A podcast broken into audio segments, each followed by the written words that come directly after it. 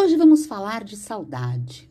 A saudade que parecia ser somente dor, vem lembrar que é saúde. Este é o capítulo que eu compartilho com vocês do livro Cartas de um Terapeuta para seus momentos de crise, do Alexandre Coimbra Amaral. E ele começa dizendo assim: Tem gente que acha que sou gêmea da tristeza. Alguns até pensam que somos univitelinas, mas posso lhe assegurar que somos apenas vizinhas, amigas, feitas do mesmo sabor agridoce, mas há muito o que me diferencia dela. Porque se é saudade, é porque deixou marca boa, porque fez sentido em algum sentido. Alexandre é, traz neste capítulo, lembrando que o livro dele são cartas, né? São as emoções mandando cartas para nós. E, e nesse capítulo que fala de saudade, ele desmistifica, né? Que ter saudade é tristeza. Eu sou uma pessoa que tenho saudade, algumas saudades, mas sempre que me vem saudade são das coisas boas. Eu não fico pensando, Ai, se eu tivesse feito isso, se eu tivesse feito aquilo, e aí as coisas seriam diferentes. E com esse sentimento de olhar para trás, de saudade da atitude que eu não tive. Até porque, se fizer isso, eu vou estar tá me enganando sobre algo que já aconteceu e que não tem mais volta. Então, é muito legal quando ele traz essa essa percepção que muitas vezes a tristeza vem. Vamos pensar. Se você tem saudades de uma pessoa que já partiu, né, que já fez a sua passagem, que já não está mais entre nós. Vem uma tristeza? Vem. Mas essa tristeza ela não pode ser abraçada e acolhida. Ela tem que passar rapidamente, porque você não vai ter aquela pessoa de novo para conversar, para trocar, para abraçar mas você tem a boa lembrança da presença dessa pessoa. Lógico que quando você está num estado de luto, por exemplo, é muito difícil você sentir a alegria. A tristeza vai estar tá agarrada na saudade, elas estão ali amarradinhas uma na outra. Mas o tempo vai passando, os processos do luto, para cada um, ele, eles são diferentes, né? E, e aí a saudade vai sendo é, mudada de lugar, não é mais a tristeza. É, quando minha mãe faleceu em 2016, foi um processo muito duro, muito difícil. E, e foram dois anos e meio para eu entender que eu já tinha passado pelo processo do luto. E passei por todas as fases que um luto possa lhe oferecer.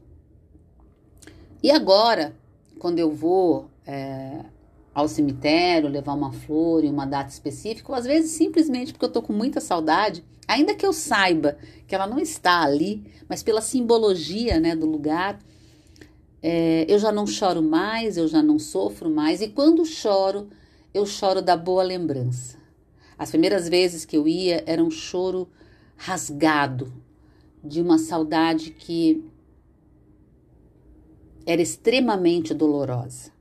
E aí eu entendo quando o Alexandre traz a tristeza nesse contexto.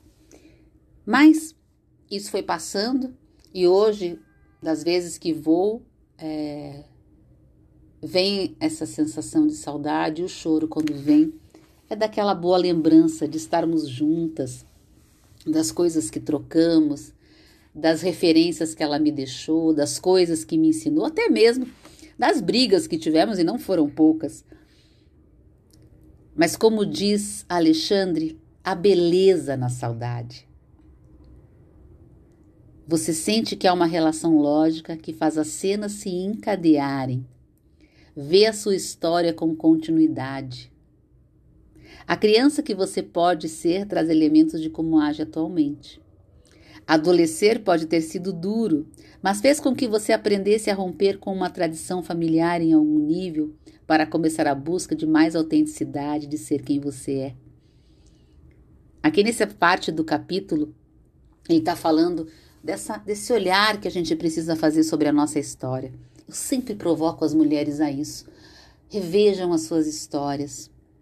Olhem com orgulho, cada fase que vocês passaram, mesmo as que foram tão duras e tão difíceis, e que talvez as decisões que você gostaria de ter tomado não tomou, porque não sabia. Mas olhe com alegria, olhe com saudade boa, porque esta que está aqui hoje é aquela que estava lá ontem, é a mesma pessoa. O que mudou foi a vida, as fases mudaram, você mudou. E ele dá um exemplo interessante aqui que diz assim: ao se lembrar da importância de uma professora que lhe apoiava nas suas dificuldades para aprender uma matéria que lhe desafiava, você pode reencontrar a sua capacidade de perseverar, de se sentir impulsionada por um olhar amoroso, de ser maior que as duras dificuldades que você sentia com aqueles estudos. As saudades nos mostram o formato de nossas fibras musculares da alma. Elas são como microscópios que nos levam a entender a gênese dos momentos mais incríveis que pudemos viver. Percebam que interessante é você poder olhar para essa linha do tempo. Buscar nessa saudade também a gratidão, um exercício tão importante. Agradecer. Agradecer pela vida presente, mas é também agradecer pela vida que passou já, pela trajetória vivida. E aí você começa, na gratidão, a resgatar a boa saudade. E para encerrar, ele diz assim: Eu sou mesmo uma espiral do tempo, falando da saudade. Sentindo saudade, você se empodera para fazer o melhor futuro realmente acontecer para você.